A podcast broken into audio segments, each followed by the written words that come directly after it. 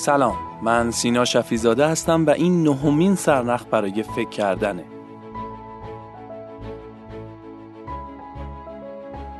توی این سرنخ سراغ کتاب هرگز سازش نکنید رفتم که نوشته کریس واس و ترجمه شهلا سریا صفته.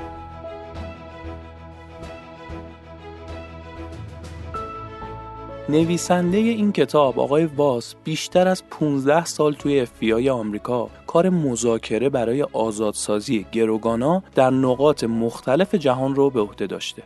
به گفته خودش FBI همیشه ده ها هزار معمور داره. اما در مورد آدم ربایی های بین المللی فقط یه مذاکره کننده اصلی داره. اونم ایشونه. بعد از تجربه زیاد تو این حوزه ادعا می‌کنه که در واقع آدم ربایی هم یه جور کسب و کاره. برای رسیدن به بهترین قیمت. برای همینم تصمیم می‌گیره این کتاب رو بنویسه تا همون نکات و تجربه هایی که توی مذاکره با گروگانگیرا به دست آورده در اختیار بیزینسمنا بذاره تا اونا هم بتونن توی کسب و کارشون ازش استفاده کنن. توی این قسمت قراره به ده تا نکته که ایشون از این مذاکرات با گروگانگیرا یاد گرفته صحبت کنیم.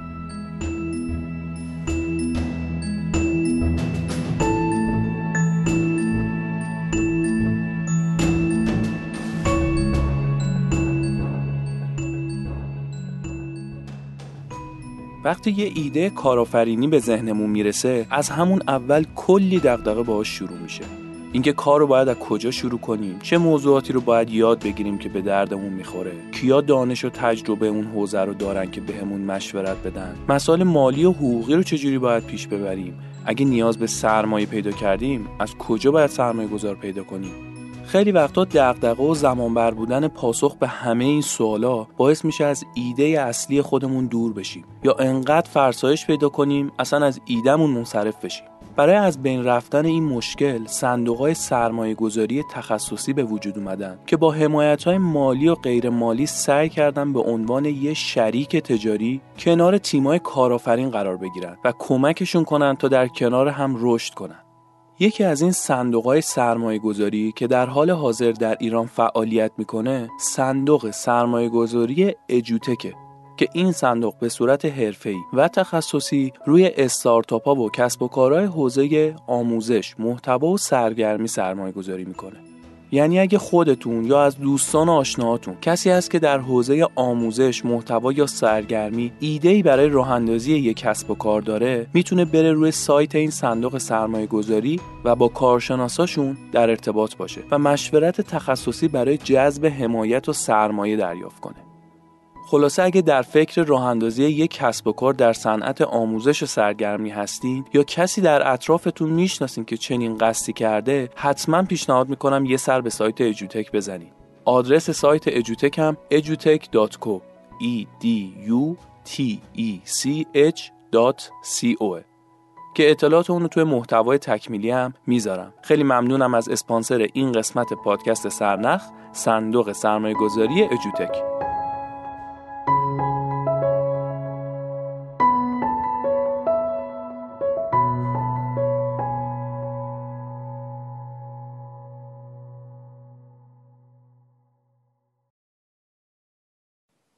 خب بریم سراغ کتاب و ده نکته قراره از تجربیات آقای واس یاد بگیریم. اولین نکته ای که آقای واس اشاره می‌کنه اینه که به صورت کلی باید از به بنبست رسیدن مذاکره دوری کنیم و معتقد سوالایی که جوابشون بله یا خیره همون یس نو کوئسشنا دقیقا همین اتفاق اشتباه و رقم می‌زنن برای همین معتقده که باید با سوالای باز پیش بریم و این سوالا رو انقدر تکرار کنیم تا طرف مقابل در مذاکره با خودش برای توضیح بیشتر و بهتر بیفته. یکی از خاطراتی که توی کتاب نقل می‌کنه مربوط به اینه که سال 2006 به دانشکده حقوق دانشگاه هاروارد میره تا توی یه دوره مذاکره شرکت کنه. خیلی هم این کار رو سخت می‌دونسته چون به هر حال کلی دانشجوی نخبه از جاهای مختلف اومده بودن با تحصیلات آکادمیک توی این حوزه و قرار بوده ایشون با اونا رقابت کنه. اما در نهایت موفق میشه توی مسابقه برنده بشه و زمانی که برگزار کننده ازش می‌خواد که بگه چه تکنیکی استفاده کرده که تونسته این افراد رو شکست بده آقای راس اینجوری میگه که توی صفحه 16 کتاب بهش اشاره کرده شانه هایم را بالا انداختم. گفتم من فقط سوال میپرسیدم. این روش منفعل تهاجمی است. فقط سه یا چهار سوال باز رو بارها و بارها و بارها میپرسیدم. اونا از پاسخ دادن خسته می شدن و هر چیزی که می‌خواستم رو به هم می‌دادن. نکته دومی که آقای راست در مورد تکنیک مذاکره بهش اشاره می‌کنه اینه که معتقده اساسا خیلی کم پیش میاد که یه مذاکره در چارچوب منطق و اصول پیش بره. معمولا درخواست ها گنگه یا خیلی اطلاعات در هم ریخته است. برای همین میگه اساسا استفاده از تکنیک های حل مسئله کارآمد نیست. چون این تکنیک ها برای شرایط منطقی طراحی شدن در حالی که توی مذاکره ما با احساسات افراد مقابلیم و کلی چیزای ضد و نقیض. پس برای همین باید دنبال یه مکانیزم جدید باشیم. در رابطه با همین موضوع به نظریه روانشناس برجسته آقای کانمن ارجا میده که ایشون بابتش نوبل اقتصاد گرفته دقت کردید دیگه یه روانشناس با یه نظریه موفق شده نوبل اقتصاد رو بگیره حالا آقای کانمن چی میگه بریم سراغ صفحه 22 کتاب و با نظرات ایشون بیشتر آشنا بشیم سپس کانمن در سال 2011 تحقیقاتش رو در کتاب پرفروش تفکر سریع و آهسته مدون نمود. اون نوشت که بشر دارای دو نوع سیستم فکری است. سیستم یک ذهن حیوانی ماست که سریع، غریزی و عاطفیه. سیستم دو آهسته، مشورتی و منطقیه. سیستم یک بسیار تأثیرگذارتره و در واقع افکار منطقی رو هدایت و اداره می‌کنه. باورها، احساسات و برداشتهای بدوی سیستم یک منبع اصلی اعتقادات سریح و انتخابهای آگاهانه سیستم دوه. اونا همانند چشمه ای هستند که رودخانه رو تغذیه می‌کنن. ما در برابر یک پیشنهاد و یا درخواست واکنش عاطفی نشان می دهیم یعنی سیستم یک. سپس واکنش سیستم یک موجب به وجود اومدن پاسخ سیستم دو یعنی سیستم منطقیمون میشه.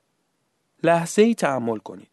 اگر یاد بگیرید که با استفاده از این مدل حرفها و سوالاتتون رو به گونه قالب بندی و ارائه کنید که بر تفکر سیستم یک طرف مقابلتون و احساسات بیان نشده او تأثیر بذارید آنگاه می توانید اقلانیت سیستم دو او را هدایت کنید و در نتیجه پاسخهای او رو تغییر بدید.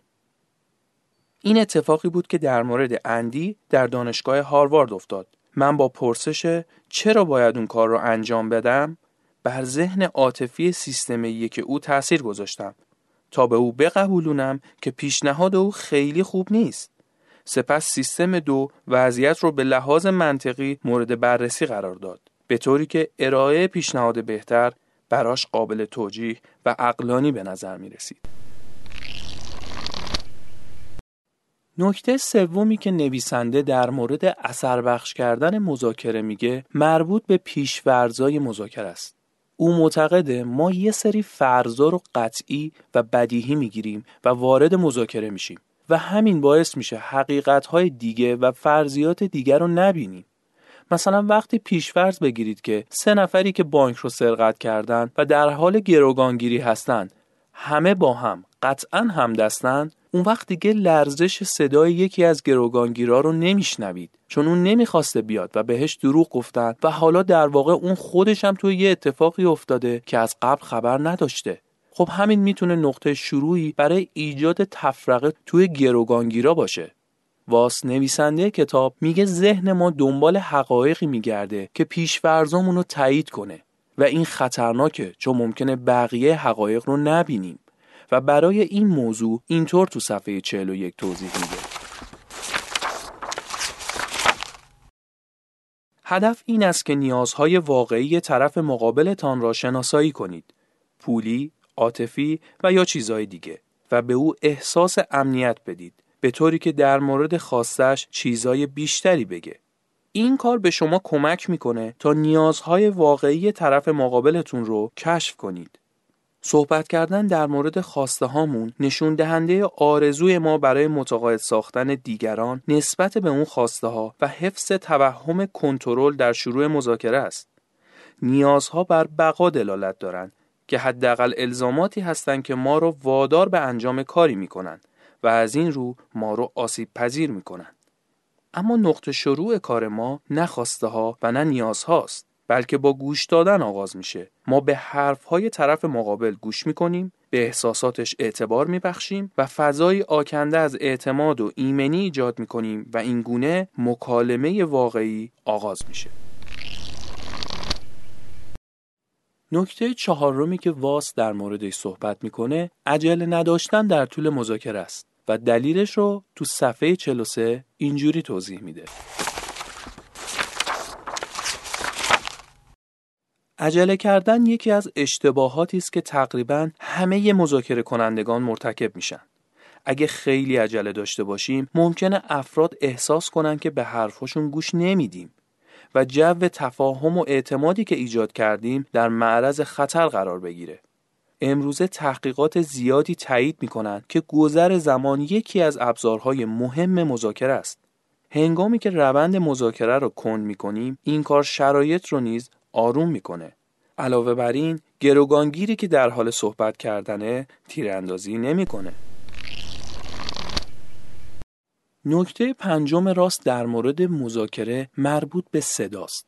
معتقده که در طول مذاکره به صورت عمده باید لحنی آرام و مطمئن داشت. حتی اگه گاهی لازم شد شوخ طبعی چاشنیش بکنیم و در موارد خیلی محدود از لحن سریح و قاطع استفاده کنیم.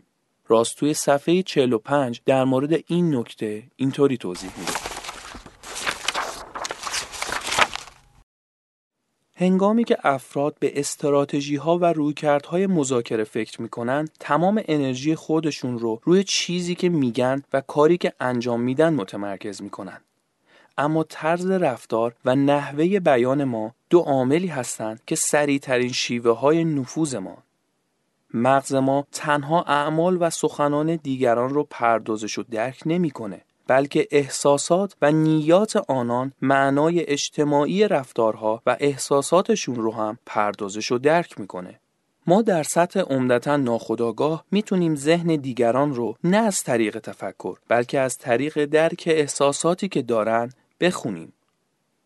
اونا رو نوعی تلپاتی عصبی غیر ارادی در نظر بگیرید. هر یک از ما در هر لحظه به جهان پیرامونمون علامت میدیم که آماده بازی یا مبارزه، خنده و یا گریه هستیم. هنگامی که گرمی و پذیرش رو منعکس می‌کنیم مکالمات جریان پیدا می‌کنن. زمانی که با آرامش و شور و شوق وارد اتاقی می‌شویم مردم را به خودمون جذب می‌کنیم. به کسی در خیابان لبخند بزنید و خواهید دید که او هم با لبخند به شما پاسخ خواهد داد. درک این عکس و اجرای اون برای موفقیت در یادگیری مهارت‌های مذاکره بسیار حائز اهمیته. به همین دلیله که قدرتمندترین ابزاری که در ارتباطهای کلامی در اختیار دارید صدای شماست. با استفاده از صداتون می‌تونید ذهن هر کسی که می‌خواهید رو بخونید و احساساتش رو تغییر بدین. بیاعتمادی رو به اعتماد و عصبیت رو به آرامش تبدیل کنید. در ششمین نکته راست یک تکنیک کلامی برای متقاعد کردن طرف مقابل میگه. تکنیک آینه ای که FBI از اون استفاده می‌کنه. در توضیح این تکنیک در صفحه 49 کتاب نویسنده اینطوری میگه. تکنیک آینه ای که آیزوپراکسیم هم نامیده میشه در اصل به معنای تقلیده در واقع یکی از جلوه های عصبی رفتاری انسان ها و بقیه حیواناته که همدیگر رو کپی می‌کنیم تا به یکدیگه آرامش بدیم. این کار رو میشه از طریق الگوهای گفتاری، زبان بدن، واژگان، سرعت و تون صدا انجام داد. به طور کلی این رفتار ناخودآگاهه و در هنگام وقوع به ندرت از وجود اون با خبریم. اما نشان دهنده ایجاد پیوند و هماهنگی بین افراده و با ایجاد نوعی تفاهم به اعتماد منجر میشه. این امر پدیده ای و در حال حاضر تکنیکیه که از اصل بیولوژیکی بسیار اساسی و عمیقی تبعیت می‌کنه. ما از چیزهای متفاوت میترسیم و به سمت چیزهای مشابه کشیده میشیم. همونطور که از قدیم گفتن کبوتر با کبوتر باز با باز پس تکنیک ای در صورتی که به طور آگاهانه تمرین بشه هنر القای چیزهای مشابهه. عبارت به من اعتماد کن این رو به ناخودآگاه فرد مقابل منعکس می‌کنه که من و تو مشابهیم. هنگامی که با پویایی به هارمونی و هماهنگی برسید این هماهنگی رو در همه جا مشاهده می‌کنید. زوجهایی که در حال راه رفتن در خیابان هستند و قدمهاشون رو در هماهنگی کامل برمیدارن. دوستانی که در حال گفتگو در پارک هستند هر دو سرهایشان را به علامت تایید با هم تکان میدن و یا به صورت همزمان پاهاشون رو روی هم میندازن. در یک کلام این افراد به هم متصل شدن در حالی که تکنیک آینه ای اغلب به اشکال ارتباط غیر کلامی به ویژه زبان بدن مربوط میشه برای مذاکره کنندگان آینه صرفاً به معنای تمرکز بر کلماته نه زبان بدن نه لحجه نه تون صدا فقط کلمات. این امر تقریبا به طرز خندهداری ساده است. از نظر FBI آینه یعنی تکرار سه کلمه آخر و یا یک تا سه کلمه خیلی مهمه حرفی که فرد مقابل همکنون گفته. که ساده و در عین حال به طرز خارق‌العاده‌ای موثره با تکرار اونچه که فرد مقابل گفته شما غریزه آینه ای رو فعال می کنید و طرف مقابلتون به ناچار توضیحات بیشتری در مورد آنچه که گفته خواهد داد و فرایند ارتباط حفظ میشه. روانشناس ریچارد وایزمن با استفاده از پیشخدمت‌ها مطالعه‌ای انجام داد تا ببینه کدوم یک از روش‌ها در برقراری ارتباط با غریبه ها روش موثرتریه. تکرار حرف‌های طرف مقابل و یا تقویت مثبت.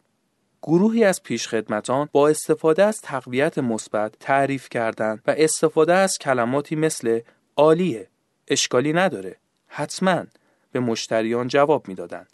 گروه دیگه صرفا با تکرار سفارش مشتریان به خود اونا عین گفته هاشون رو منعکس می‌کردن. نتایج حیرت آور بود. میانگین انعام پیشخدمتانی که حرف مشتریان رو تکرار می‌کردن 70 درصد بیشتر از کسانی بود که از تقویت مثبت استفاده می‌کردن. هفتمین نکته راست در مورد مذاکره اثر بخش خوب گوش دادنه. تاکید می‌کنه که تا جایی که می‌تونیم خوب به طرف مقابل گوش بدیم و با او همدلی داشته باشیم. همدلی داشتن رو هم نباید دادن حق به طرف مقابل معنی کنیم.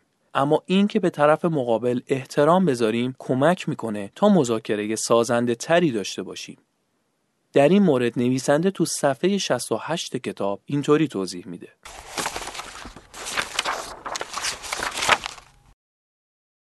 در مذاکره چیزی ناامید کننده تر و یا مخربتر از این نیست که احساس کنید در حال صحبت کردن با کسی هستین که به حرفهاتون گوش نمی‌کنه.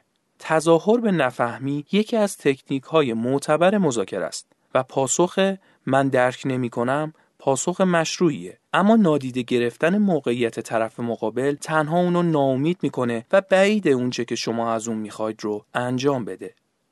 نقطه مقابل این کار همدلی تاکتیکیه. در دوره های مذاکره به دانشجویانم میگم که همدلی توانایی تشخیص دیدگاه های طرف مقابل و به زبان آوردن اوناست. این شیوه بیان علمی این جمله است که همدلی یعنی توجه به انسانهای دیگه سوال درباره احساسات اونا و درک دنیاشون. توجه داشته باشید که من در مورد موافقت با ارزشها و اعتقادات طرف مقابل و پذیرفتن اونا سخن نمیگم. این یعنی همدردی. منظور من تلاش برای درک شرایط از دیدگاه شخص مقابله یعنی همدلی تاکتیکی. همدلی تاکتیکی به معنای درک احساسات و طرز فکر شخص مقابل و همچنین درک واقعیتیه که در پشت احساسات پنهانه.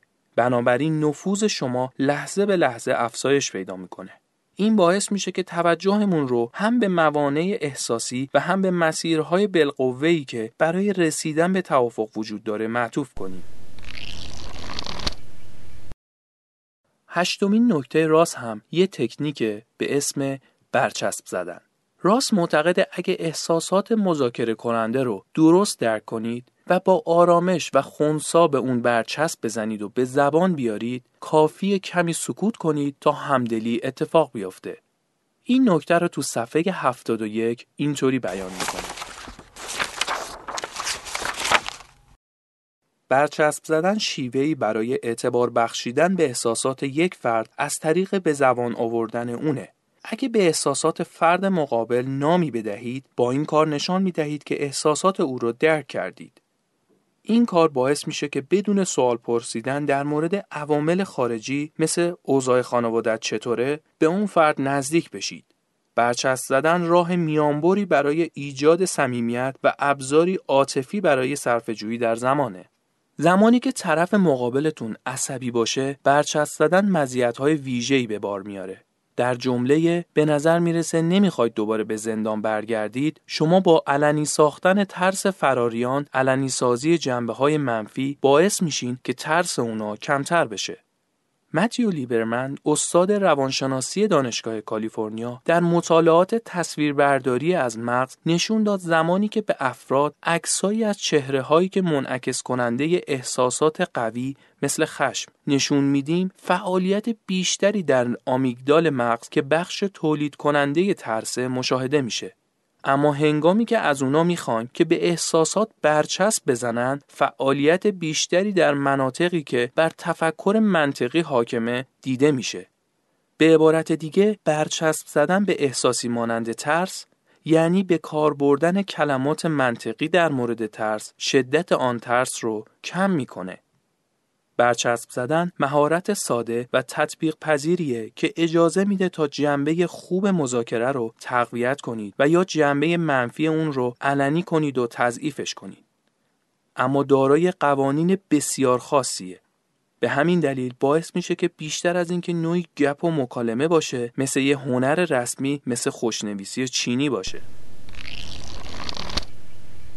نکته نهم در رابطه با توانایی نگفتن و نشنیدن در مذاکره است. راست معتقد هر چقدر فضا رو بازتر بذاریم که طرف مقابل به سادگی بتونه نبگه و مخالفت کنه این باعث میشه طرف مقابل احساس استقلال کنه و باور داشته باشه شرایط تحت کنترلشه. پس راحتتر می‌تونیم موانع رو برداریم و در مقابل ما هم راحتتر می‌تونیم نبگیم در توضیح بیشتر این نکته تو صفحه 101 اینطوری میگه. اگر به رقیبتان نه معدبانه ای بگید با آرامش نبشنوید و بذارید بدونه که می‌تونه آزادانه نبگه تأثیر مثبتی بر هر مذاکره ای خواهید داشت. در حقیقت دعوت از طرف مقابل برای نگفتن توانایی شگفتانگیزی برای برداشتن موانع داره و ارتباط سودمندی رو ممکن می‌کنه. معنیش اینه که باید خودتون رو تمرین بدین که نه معنایی بجز رد شدن برایتون داشته باشه. و بر همین اساس واکنش نشون بدید. هنگامی که کسی به شما نمیگه باید به معناهای دیگه و واقعیتر این کلمه فکر کنید. حالا این معناها چی هن؟ هنوز آماده موافقت نیستم. شما حس ناراحتی به من می‌دید. متوجه نمیشم.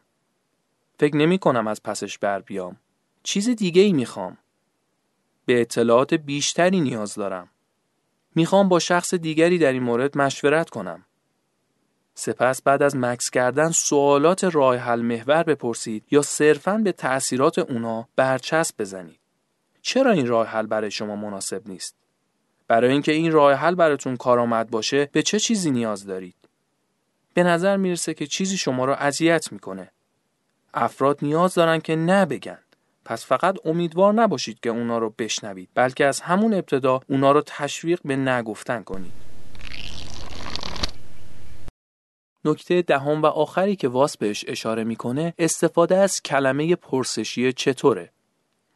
واس معتقد به جای اینکه مستقیم نبگیم می‌تونیم سوالاتی از جنس چطور این کار رو بکنم یا چطور ممکنه این اتفاق بیفته رو مطرح کنیم. وقتی ما به درخواست ده میلیون دلاری برای آزادسازی یک گروگان به فرد گروگانگیر به جای نگفتن میگیم چطور می‌تونم این پول رو فراهم کنم در واقع هم به صورت خیلی ظریف درخواست اون رو رد کردیم هم اونو وارد مذاکره با خودش کردیم که بررسی کنه آیا پیشنهادش منصفانه بوده یا نه. و از طرفی چون شرایط رو باز هم او قرار توضیح و توصیف کنه در واقع ما توهم کنترل شرایط رو هم بهش میدیم. واس توی صفحه 209 کتاب این نکته رو اینجوری توضیح میده. علاوه بر نگفتن یکی دیگه از مزایای کلیدی پرسیدن چطور از لحاظ معنای لغوی کلمه اینه که طرف مقابل رو مجبور می‌کنه تا فکر کنه و توضیح بده که چطور یه معامله قرار انجام بشه. معامله بدون اجرای خوب اون ارزشی نداره. اجرای ضعیف به مسابه سرطانیه که سود شما رو می‌خوره. پرسیدن سوالات دقیق و کالیبره چطور توسط شما که طرف مقابل را مجبور می‌کنید که با کلمات خودش نحوه اجرای معامله رو با دقت شرح بده اونو قانع می‌کنید که راه حل نهایی ایده او بوده. و این امر حیاتیه. مردم همیشه برای پیاده سازی راه حلی که فکر می‌کنن راه حل خودشونه تلاش بیشتری می‌کنن. این طبیعت انسانه. به همین دلیله که مذاکره اغلب به عنوان هنری که اجازه میده شخص دیگه شیوه شما رو اتخاذ کنه نامیده میشه.